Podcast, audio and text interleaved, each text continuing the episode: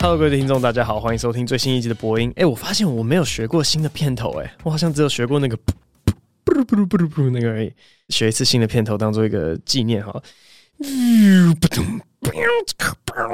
算了算了，还是不要学好了。好，先来闲聊一下好了。这礼拜呢，Netflix 上了两个东西，觉得可以跟大家分享一下。首先第一个东西呢是 Chris Rock，他在应该是上个礼拜天，但你们听到的时候会是上上个礼拜天。做了 Netflix 的第一个直播的尝试，反正他就是今年的 Stand Up Special 呢，用直播的方式同时让全球的人看直播啦。然后后来大概隔一个礼拜之后，他剪辑了一下下，然后就重新上传了。如果还没有看过的人，可以去看一下，叫 Selective Outrage。中文我记得直播的时候的名字跟后来出现的名字不太一样，他现在是写抓狂有道，但是嗯，我觉得这个翻译有点奇怪。总之呢，Selective Outrage 就有点像双。从标准的那个概念啦，现代人都很喜欢出征别人嘛，炎上别人。那他们是有选择性的去炎上别人，概念是这样子，大家可以去看一下，然后可以顺便看一下跟他以前的 special 的那种录制方法有什么不太一样，因为这次就很 raw 的感觉，我不知道怎么形容。调色吗？还是怎么样？反正就是感觉比较有现场感。好，另外一个东西是最近也大家都在讨论啦，邪教的一些纪录片这样子。然后我看到目前是第三个邪教，八集里面好像讲了四个邪教，然后我看到第三个邪教，哎，我真的被恶到了欸。我以为我这辈子已经看各种连续杀人魔的东西，看到内心无感，但是第三个邪教的那个故事啊，我是握着拳头，然后抱着极度不爽的心情。看完第一集的那个真的是太恶了，反正跟一些杀小朋友有关啦。那你如果不太喜欢这个主题的话，就不要去看。但如果想要挑战自己内心道德底线到底在哪里的话，可以试试看哈，非常精彩。就我们姑且不论里面发生了什么多令人难过的事情，它的节奏很紧凑，你会比影集还更想要知道说啊后来怎么了，我想要看下一集的那种感觉。纯欣赏手法的话，是一个非常好看的纪录片。我希望大家都可以用这个态度来看待笑话。好，就不废话，那我们进入今天的正题。因为已经扯到了 Netflix 影集呢，所以我就想要致敬一下《后翼弃兵》这集的主题叫做“王翼弃兵”。好，大家听到“王翼弃兵”想说啊，真的有这个东西吗？的确有，它跟 Queen's Gambit 不一样。Queen's Gambit 是皇后那边的。把一个小兵送出去送死，然后看对方吃不吃啊，吃了之后可能会有不好的下场啊。王翼弃兵就是国王那边右边一点点的那个小兵送出去送给别人吃啊，看会不会吃。好，为什么要取这个主题呢？没有什么特别的原因，我就是只是想 想炫一下 King's Gambit 而已。因为我不是皇后啊，I am a king。好，今天这一集想要跟大家聊一下西洋棋实际生活运用这个东西，很多是。我们萨泰尔这个公司呢，在办一些现场活动的时候，我个人有感的一些体悟，想要跟各位分享。好，首先第一个东西呢，就是你要知道下棋，其实任何棋类都一样啊，西洋棋、象棋大概也是，我猜围棋也是，但我不会围棋。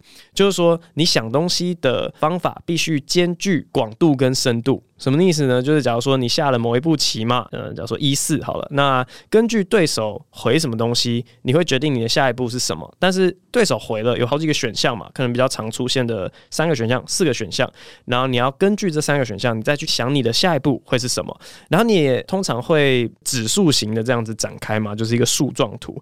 然后我们说的运算能力，就是看说你这个树状图可以算到哪一边。好，那这个跟办现场活动到底有什么关联呢？就之前延上王世坚的时候，我们做了微秀的直播嘛。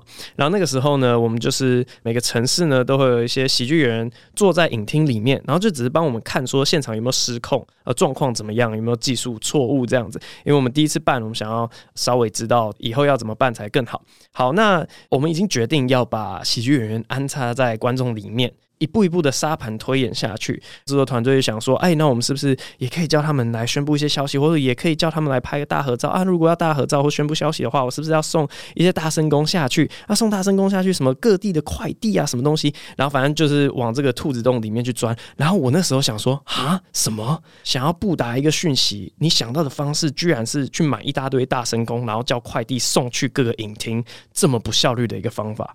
我说，我们不是会丢讯号过去嘛？那我不是可以录一个影片，或是录一个声音，直接把声音在影厅里面打出来就好了，说，哎、各位离席前呢，别忘记什么跟背板大合照什么之类的，这样就可以了。然后呢，制作团队说，哦，对哦，原来还有这个选项。所以今天要教的那个西洋棋的生活应用，第一个东西呢，就是先想一下你的选项有哪些。因为我发现我们的团队里面有些人他就会预设说，啊，我要做某一件事情，我能下的第一步就只有这一步。然后接下来他说，如果下了这一步，那我的第二步是什么？我的第三步是什么？可是他没有想到广度。我们用不同的代码好了，也就是 A 的第一步，然后我要做 A 的第二步，A 的第三步，A 的第四步。可是他没有想到有 B、C、D、E，可能 B 就很简单，他只有 B 第一步，B 的第二步，然后就做完了，那你就选 B 这一步棋就好了。我以为这是很自然的事情啊，但是后来发现说这好像是跟我平常下棋有关，所以在动作之前，我会先去。谈我所有的选项有哪些？我的创业伙伴就 DJ 还有他以前曾经跟我讲过的一句话，就是面对媒体呢，媒体问你一个问题嘛，那一般人他们就会想说我要怎么回答？可是不对，这不是第一步，第一步是你要想你这题要不要回答，然后你决定要回答之后，你再去想你要怎么回答。可是问题是很多人在第一步他就会直接预设说我要回答是唯一的选项。所以这个就是通盘考量，是下棋对我生活带来的第一个影响。好，那第二个呢，是我们在办完整个活动之后，我那时候就想要跟公司的人讲说，从今以后呢，我们任何闲暇时间，所有人来下二打二的象棋，或者二打二的西洋棋。然后二打二，你跟你的队友之间是不能沟通的。好，为什么会这个想法？是因为遥想在很久以前呢，我们在上这个公司的管理学 OGSM 的时候。那个时候一直想要解决的问题，就是在公司内部可能有些沟通不当，然后要想办法让这些沟通变成顺利的，让所有人都是在同一个认知上来做事情。如果你知道团队重要的事情是哪些的话，你就可以不用跟别人沟通，你可以做出正确的判断。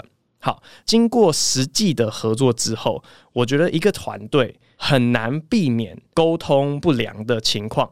非常难避免，所以你做的一切的来解决沟通不良的努力呢，到实际上战场的时候都有可能是没有用的。那这时候该怎么办呢？你必须要让每一个人都有可以猜到你的队友想要干嘛的能力。所以假设我们是在一个棋盘上面，然后二打二好了，你的队友下了一步，然后呢，对手当然下一步嘛，然后你回到棋盘上，你就看你的队友上一步动了什么，那你想说，诶，嗯，他为什么要这样动？哦，我猜他大概想要怎样？他大概是想要这样子布局，那我来配合他，然后你再下去嘛，然后对手再下一步，然后你的队友回来，他发现说，诶，他完全没 get 到我的意思，或是他有 get 到我的意思，这样子的一个情况之下，我觉得比较贴近。平常好比说在学校做报告啊，或者在公司里面的合作方式，因为沟通是不好的，可是你可以知道你所有拥有的条件是什么，然后你可以去猜测你的队友想要做什么事情，然后你尽量随机应变去配合他，不用每一步都经过讨论，只要你的大概念是对的，你就可以马上去跟上别人，因为这个大环境啊，发生的事情千变万化，你不可能每一个突然出现的事情就开一个会这样子，所以要养成能力是。可以随时配合别人。好，那那个好像是过年期间吧，反正就办完整个活动之后，我把我这个想法讲给我爸听。那我爸听完之后说：“诶、欸，那不就打桥牌？”然后我想说打桥牌有一点像，但不全然是。因为打桥牌，我自己觉得一开始可能你在喊牌的时候，你还是在花大量的力气去猜。我们这个阵营共同拥有的资源有哪些？可是我觉得任何一个公司的沟通不应该差到这个程度。你不应该就是我们手上有什么资源，你还不告诉对方，或是那个情况是不明了。如果真的要用桥牌来讲的话，那可能就是摊牌的那边吧，会比较像啦。所以我爸瞬间理解了我的比喻，而且他举出一个桥牌，只是说我觉得比较不贴近日常状态。但我只是想到以前高中。大家下课全部都在打桥，就说哎、打桥啊这样子，所以可能这个在无形之中对于团队合作是一种默契吧。好，所以所有的公司行号，从今以后我们不要上班了，我们就所有人一起来下棋打桥啊，这样子团队合作就会变得比较好一点。我猜真的有用，哎，我不是在乱讲，我觉得这可能真的有一点点用处。好，这个是生活的第二个运用。生活的第三个运用呢，跟我最近比较有关。哦，对，忘记讲专场的事情哎，我应该要每个礼拜那样时不时就提一下，说，哎，这个破蛋子五月二十七号台北小巨蛋已经开卖了，如果还没有卖的朋友，现在已经剩不到两千张票了，大家给你买。好，大概是这样子，呃，也很感谢各位，我们在开卖的第一个小时就卖破一万张了，然后后来不知道有些人付款没成功还怎样，有稍微掉到九千多，但现在是属于一个还蛮舒服的情况。我记得那时候瓜姐来录 podcast 的时候，我们录完，我就问她说：“哎、你开麦状况这么好，你有没有考虑要加场？”然后说：“啊，我们现在团队也是在犹豫啊，到底要不要加场。”然后我那时候跟他讲说：“其实我觉得不用去烦恼票房，再多做什么就是宣传的事情，是一件很幸福的事。反正他后来也没加场。然后我觉得我们小巨蛋大概也不会加。”因为我觉得现在是一个蛮舒服、蛮幸福的状态。扯远了，好，绕回来讲。之前为了宣传我的专场呢，大家有可能在 Facebook 上面看我发了一个动态，就是。上很多节目嘛，很多访谈，我就觉得有些访谈好像想要把我引导到某一个我不太想要走的方向，因为我个人觉得，我们就放眼未来就好了。你就问说，哎、你未来有什么计划？你小巨蛋有什么安排？这样，然后我们就一直看前面，这样就好了。可是还蛮多问题是在针对以往的这样，然后我就觉得陷入了那个。解释自己以前为什么要这样做，为什么要那样做的一个回圈，而且我觉得那个是永远不会有帮助的。不管怎样呢，你就是重新激起了一个负面的情绪，这样，所以我很想要避开这些东西。因为没办法，好奇的人蛮多的，我只能这样讲。而且不止一个啦，所以我们没有针对任何单一节目，他们就会问到一些东西。然后我想说，OK，好，那接下来这个宣传期呢，会陆陆续续在三月中到三月底那样慢慢的打出来，所以我可能会出一点事情，我要先做一个预防性的一步。所以这边呢，就引进一个西洋棋的观念，叫做 prophylaxis。好，prophylaxis 它好像在医学上的用语，的确就跟预防针是同一个概念。你知道有一个东西要侵入身体，或是怎样，那你先打一个疫苗，先打一个预防针。那在棋里面也是这样，就假如说你看到别人的小马就一副要跳进来的样子，那你就把你的小兵啊推到什么 H 三之类的，来防止别人的马跳进来。好，所以我可以预见某些情况未来会发生，那我就先下了预防性的一步。对我来讲，就是下棋而已。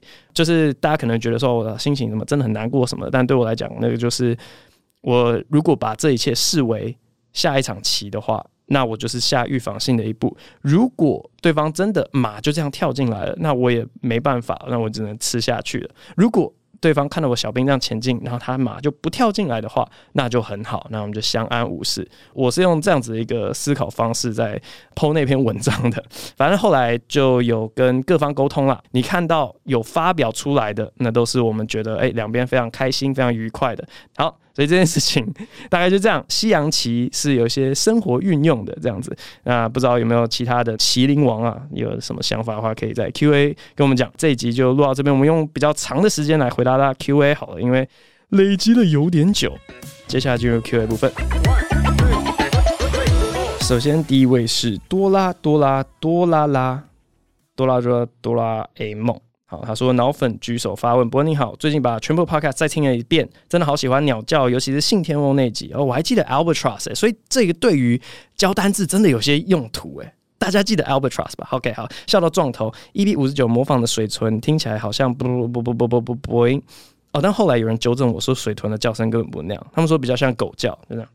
嗯，好，全部听完之后，我有些问题想请教：一，你是不过生日的人，但今年零四二九快到了，你是怎么跟老婆沟通这件事情的呢？二，之前提到观众喊 uncle，你会有准备 uncle 的段子，但 uncle 是不属于完整专场的一部分，比较像是彩蛋性质，是不是破坏了整个表演的完整性，或者原本想要表达的观点呢？三，另外想要请教伯恩对于霍格华兹事件的看法。以上，麻烦帅气挺拔、聪明伶俐。玉树临风、一表人才的博神传道授业，感谢你。P.S. 宣传专场，请务必注意安全哦。哇哦，等一下，那三月六号的留言呢？他居然有一个先知的叫我注意安全，感谢你。第一个问题，零四二九，基本上我记得我是在新加坡表演，所以没有要过生日，sorry。第二个。Encore 是不是不属于完整专场的一部分？其实我们这次在准备的时候，的确有讨论到这件事情。然后我的一个参考影片就是 Dave Chappelle 某一年他有一个 Epilogue，就是后记，在台湾好像是看不到的，除非你用 VPN。总之，他就是他的专场讲完之后呢，哎，的确有安可，然后回到台上讲了二十三分钟，就是他跟大家讲讲话，不太是段子。然后这个东西我有看过，可是他就后来就消失了。如果大家查得到的话，可以去看一下。这样对我来讲，的确不会是正式表演里面准备的东西。如果要发的话，可能会选择两段发，这样就它各自有各自的完整性。或许吧。好，第三个霍格华兹事件的看法，我之前在现在才知道有稍微讲到一点点，可能他们那一天的直播有超时，就没有在这件事情上面多讲啊、呃、很多。但是我的确那段时间有一个很困惑的点啊，我想起来为什么困惑了，是因为我听股癌困惑到我还自己跑去问股癌。好，我困惑的点是这样子，有些偏右派的人不太喜欢取消文化 （cancel culture），他们觉得很低能。可是我就有一个困惑是，如果取消文化是叫大家在经济上抵制这个人，说你不要买，不要买，那他跟就是你喜欢一个东西，你喜欢一个艺人，然后跟大家说哇，大家来支持这个人，喜欢喜欢，不是一样是在用资本主义的市场机制吗？到底为什么取消文化，他用经济方面的制裁是被大家说不好的，或者说脑左？这个左胶为什么有这样的行为？然后我想得到大概最接近的原因，好像是说，假如说的是 Netflix 叫 Netflix 下架这种东西，哈，假如说像 Dave Chappelle 之前也有遇到嘛，他讲一些那个跨性别者，然后他们就跑去 Netflix 跟他讲说下架。好，那下架的这个动作有点像是，因为他没有牵扯国家，但是他有点把 Netflix 当做一个中心化的组织，然后他必须出来主持公道，惩罚这个人。那这种思维就比较偏向大政府，是因为这样，所以才向左吗？那如果他只是号召大家全部退订 Netflix，那这个取消文化是不是就可以被接受？好，反正那时候就抱持了这样子一个非常困惑的心态，跑去问股癌。然后后来我们的结论是说，好像会被讨厌，只是因为他们一开始取消的动机是比较偏左的，比较偏政治正确，然后他后面的行为的确是用右派的行为去抵制。或者说，通常被取消的都是右派的，所以右派才会讨厌左派。但在手法上，他用的其实是 OK 的，啊，蛮酷的一个现象。所以对霍格华兹事件的看法，我个人觉得，所有的取消文化里面，呃，尤其是因为我自己也有，大家也对我有些想法。好，那我觉得通常会去取消别人，或是对别人有些想法的人，他们流露出一种这个人一辈子不会改变的讯息。就好像说，J.K. 罗琳他以前真的有讲过一些恐同言论。好了，那离现在是多久？然后你相不相信他这个人可以有改变想法的可能性？甚至是他后来在作品里面都有放一些像 W 都是 gay 嘛，我我不知道。然后或者是说，假如说他今天真的一直用行为来证明说他已经没有那些想法了，我猜啦，我猜这些喜欢取消别人的人还是会认为说啊，他那个都只是为了赚钱，他不可能真的改变想法了。可是你到底想要看到的是？这个世界上越来越多人有你的这个想法，还是你只是想要看到这个人被制裁？所以我对取消文化的看法就是这样。我看那些人都只是想要这个人不得好死而已，他并没有想要世界真的变成一个更好的样子。下一位，Chris B. Lie，他说离经叛道传离经。听到唱歌忍不住留言，真的太像萧敬腾。By the way，好奇伯恩有考虑加入任何鸟类 NGO 吗？好像目前还没有诶、但我现在因为儿歌听多，都会想唱鸟类 NGO。萧敬腾，鸟类 NGO。下一位。Joe Patty Joe Star，他说宝可梦新手训练家，Hello 博文最近才开始玩宝可梦，一开始觉得好像会有点无聊，结果超级好玩，整个入迷到不行，看了一堆对战的影片和讲解，现在我的 YT 主页全部被宝可梦占满，看到博文上现在才知道节目有够感动，很喜欢博文分享很多自己不为人知的一面，尤其打电动，因为我很喜欢打电动，我身边的人都不打电动，很少有和人讨论的机会。还有那些要和其他玩家通讯交换才能得到的宝可梦都拿不到，真的很伤心。最近开学了，很少有时间打游戏，想问博文以前都是如何找出空档玩游戏的？要顾学业还要充游戏，真的好难。所以我最近都在努力成为时间管理大师，立志成为宝可梦大师。P.S. 对战要用的宝可梦要花好多时间练，心好累。真的假的啦？你珠子还会嫌说练一只宝可梦要花很多时间？你到底是多草莓？这已经快到不行了，真的已经比以前需要的时间少太多了。但是我以前大概就觉得很麻烦，所以才会开始去研究一些邪门歪道了。然后现在的话，就是大家应该都知道吧，挂机，然后有个那个连发手把，二十四小时挂在那边。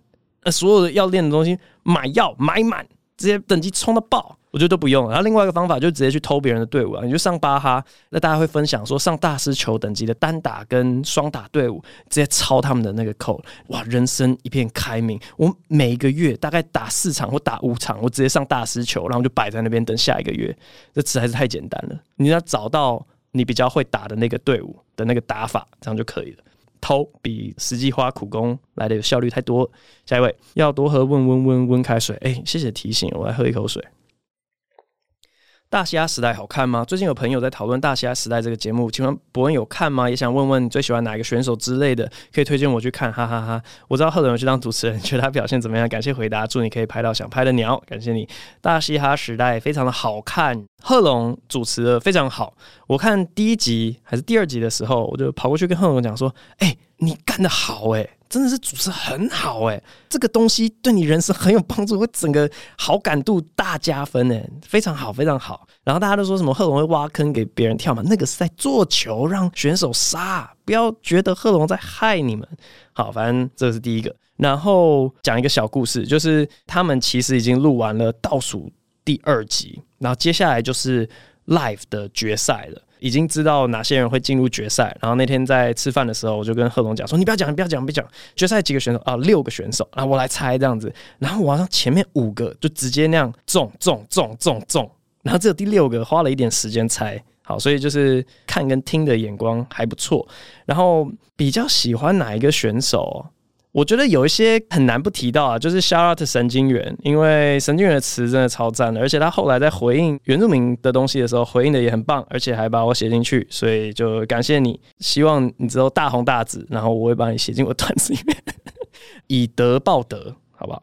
然后另外一个我们办公室都很喜欢的一个是比杰，Big，大家是觉得说，哎、他好像是个斜咖，他好像来搞笑的，可是没有哎、他实力很强诶，呃，我记得是什么 Cipher 吗？有个类似刮盘的那种，呃然后把它变成他的声音，嗯，觉得很赞。OK，其他选手当然也都很棒，进入决赛的我真的觉得都是实力就是强在那边，大家都很棒，继续加油。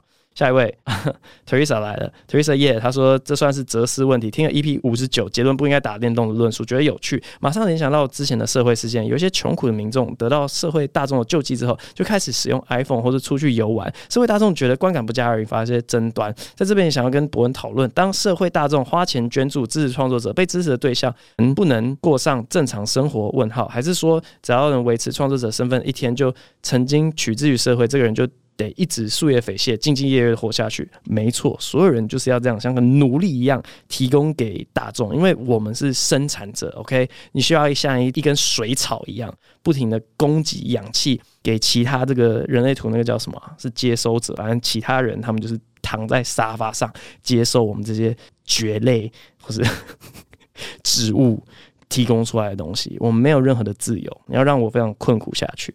下一位。滋啵啵啵，他说：“黑冠马路 A.K.A 大笨鸟好 Q，博恩你好，想要问博恩有听熊仔的新歌《流水账》了吗？除了一贯高级 wordplay 让人觉得舒喜外，曲的编排也很酷，听了觉得喜欢也很洗脑。回到题目，最近在住家附近的公园看到黑冠马路，已经离很近，但人不为所动的样子真的很呆萌。一查发现四到九月是他们的繁殖期，希望之后能多见到他们。你想看他们干嘛？OK，请问博恩最后是不是能模仿红鹤的叫声呢？”挂号，我知道黑冠马路学过了。祝博恩一家安康，签证赶快下来，门票迅速售完，感谢，好，谢谢你。那我们最后学一下红鹤的叫声。这个熊仔流水账还有他的线上课程，我不只听过，我买了他的线上课程。简单来讲，分成两大 part 嘛，词跟 flow。但我最近越来越觉得饶舌很有意思，因为它能够钻研的面向。比我们纯讲话多蛮多的，就好像我们平常大致分两类嘛，文本跟表演就是 delivery，他们会分词，词是一个可以钻研的东西，flow 是一个可以钻研的东西，就是没有一定要到唱饶那个程度，但就算不是唱饶，你讲话也有这种讲话，这种讲话可以操纵的面向比较多，就觉得蛮有趣的，想要知道熊仔到底怎么讲，所以就买了这样，但好像是五月多才会开课。所以我也还在等待当中。下一位，高中不敢搞事的学生，才知道博恩那集超赞，才知道那集超级赞。竟然博恩以为自己藏宅的一面藏得很好，很多时刻都能感受到这个人超级宅。像是宝可梦一般人打完主线就封片，会去打积分对战都宅的要命。有没有一些去宅知道的感谢呢？有啊，我觉得超赞的。我上完之后。很快乐，所以我可不可以每个礼拜都去？我是固定来宾，或者是我们可不可以开始开这种直播节目，或者我们可不可以开始开一些直播组？然后我就是玩宝可梦，反正我本来就会玩这样子。后来就说要做这件事不是不行，但他就会是跟这个 podcast 一样，纯粹让我快乐的。所以之后再看看吧。下一位。点点点什么鬼游戏，算一种强迫症吧。听到博文在宅知道分享，哎、这个礼拜全部都是宅知道，发现我有点很雷同，也是有收集癖的人，有一种达成成就的感觉。萨尔达、雅哈哈全找到，全找到。我的妈呀！珠子图鉴全满，连地图都要像开迷雾一样全部走过一遍。玩游戏就一定要玩到所有活动都参加到，挂号是那种只要有几个没跟到，我就觉得跟不上别人可以砍 game 这样。我之前也是这样，我玩神魔也是玩成这个样子，哦，导致我现在都不太敢入坑游戏，怕花太多时间差低。人生 online 都这么难玩了，还花这么多时间在游戏上，感觉颇累。这也算是一种强迫症吧？嗯，真的，我之前不只是台湾的活动。宝可梦，我记得有一年在日本有开那个 Poke Park，我为了拿梦幻跟雪拉比，然后跟爸妈吵着说要去日本玩，然后就是全家因为也也很久没有家庭旅游，就跑去日本玩，然后就是去 Poke Park，然后拿到了那两只，在当时是没有人用正当管道拿得到的梦幻跟雪拉比，呃，对，哎，大家真的觉得我很宅是不是啊？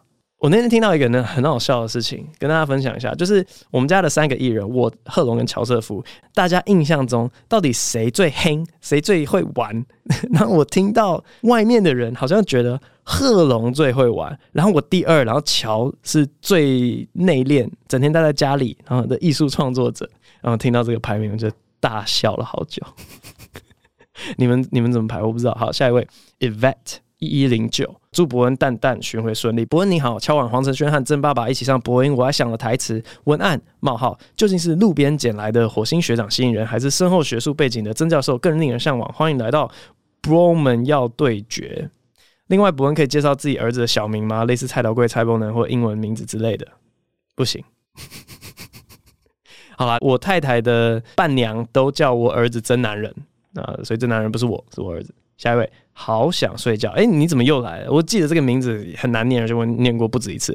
啊，哎哎哎哎哎哎哎，专场票，请问博恩该怎么增强数学能力呢？现在即将是上战场的会考生，虽然数学大概都在模考前十趴内，不过感觉真的很难的题目会让我很吃力。加上上了高中之后难度更加加深，想问博文有什么增加逻辑能力或是数理推理之类的方法吗？拜偷偷翘课买专场票的国中生，首先第一个不要翘课，然后首先第二个不要在网络上整天在那边问 podcast 一些人生问题，你就把这些时间拿去算数学，会太残忍吗？真的啊，你就是算了，狂算了，每种题型就算，算到最后你就会像反射动作那样套进去，你就知道。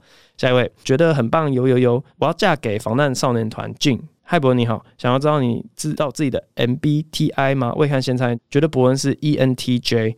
祝博恩跟家人身体健康，还有我抢得到小巨蛋的票啊！这个我之前有一集的是那个 bonus 集，所以你在找那个集数，不要看 EP 多少，一个一个 bonus 出来，你就可以点进去那边。那边好像我测出来我是 INTJ，而且我好几年前测就是 INTJ，所以我应该还算是蛮稳定的 INTJ 这样。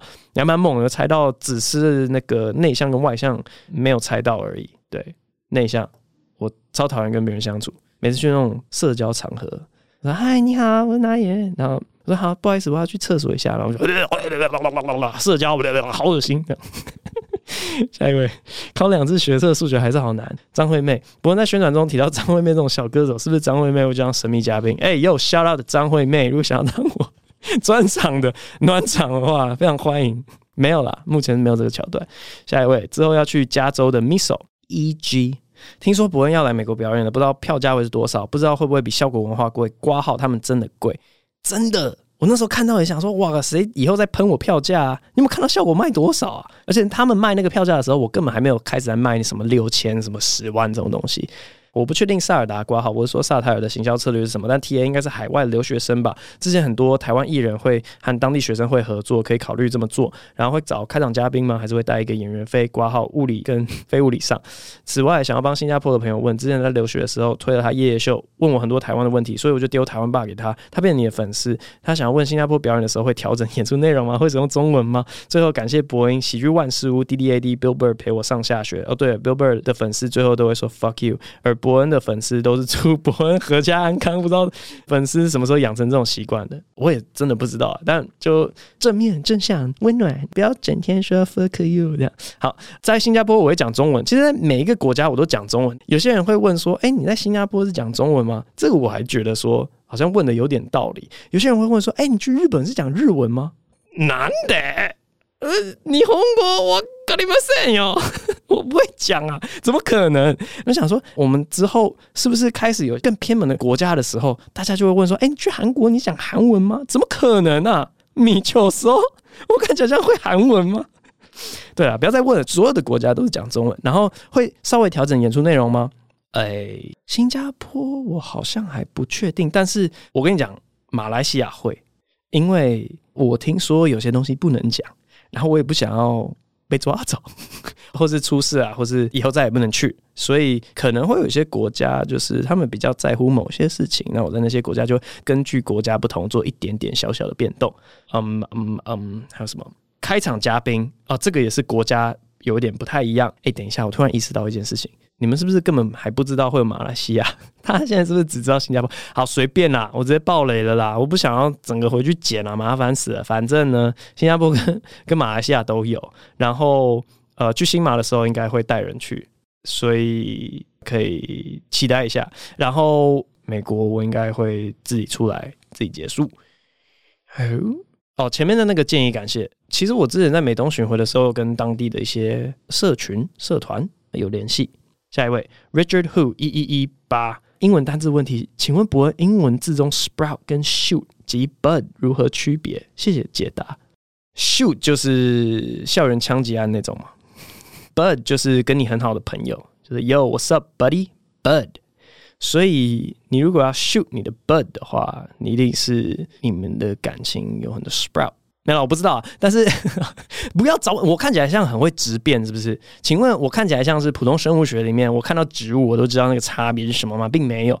我真的不知道字典是怎么解释这几个字的差别，但是我的直觉感觉，sprout 有那种冒出来的感觉，所以它植物的那个发芽嘛，它长出来是那种尖端尖尖的感觉，然后 bud 比较像是花苞那种一颗一颗的，我的感觉是 bud 有点像一颗，然后 shoot 是一根的感觉，sprout 是那种放射状，所以我的体感是如此，但我没有背过它们的差别，我也不是植物大师。如果以后职务相关的问题，请去问你公司的职务代理人。好，没事，下一位，Hola，me llamo Haley。哎，对，如果之后去什么西班牙，我不会用西班牙文表演，OK，我都不会。标题是史读书系列，真的好有趣啊！不过安安听之前的集数有提到，不想要专场变成偶像粉丝见面会的形式，但这次竟然开放特定区域可以合照和参加演后派对，想知道什么原因让你接受这样给粉丝福利的做法？上礼拜的 Open Mic 听到一位演员表演很多 One Liner，其实蛮好笑的，但是自己已经知道笑话的结构以及需要翻转寻找连接词，所以整段表演都往笑话结构的方面来欣赏。想问，如果是博恩欣赏其他的演员的表演，会不会也是用同样的角度欣赏呢？打字的话就。需要打呢了啊！我知道他在讲什么，他在讲我的一个段子啊，就是我说呢很不口语啊，但他用打了就会好像需要打，是不是也以同样角度欣赏呢？好，另外真的很喜欢史读书系列的影片，很可惜没有继续更新了。想要请问伯恩，对于会迁怒的人有什么想法吗？拍谢问题有点多，感谢伯恩的回答。好，这个粉丝福利的这个东西，其实不知道怎么想到的。可能就是因为觉得小巨蛋是一个里程碑，所以可以就是稍微这一次做一点不太一样的事情吧。然后 One Liner，我猜你在讲品乔，非常厉害的一个新星演员，女生。然后她跟我一起演焦点之夜的时候，也是全部 One Liner 这样连发。隔了两个礼拜之后，上周四 Open m i 全部一套不一样的 One Liner，超强的。不知道什么时候写出来的，反正我一直很尊敬全部 One Liner 类型的演员，因为他完全没有过桥。他每一句话真的都是背的。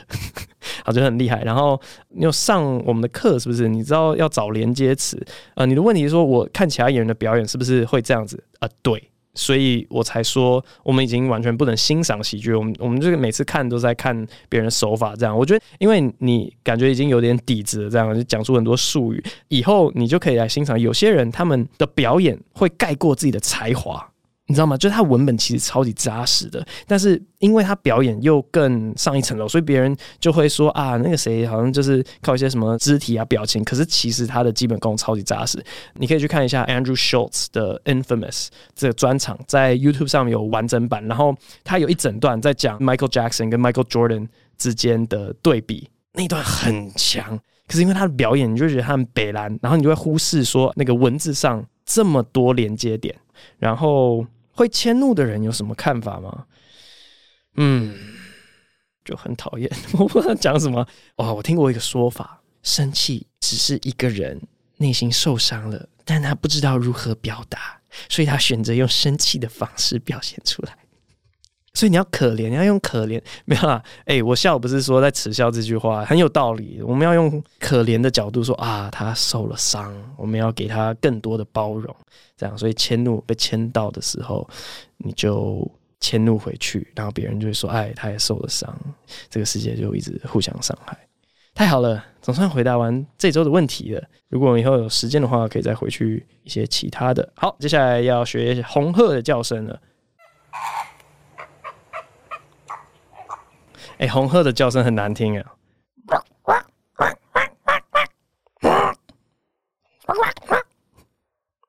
！Flamingo，好，是不是？哎、欸，没有没有没有，就是不要变成以后都是单字单元，但是呃，红鹤，Flamingo，好啦，就这样了。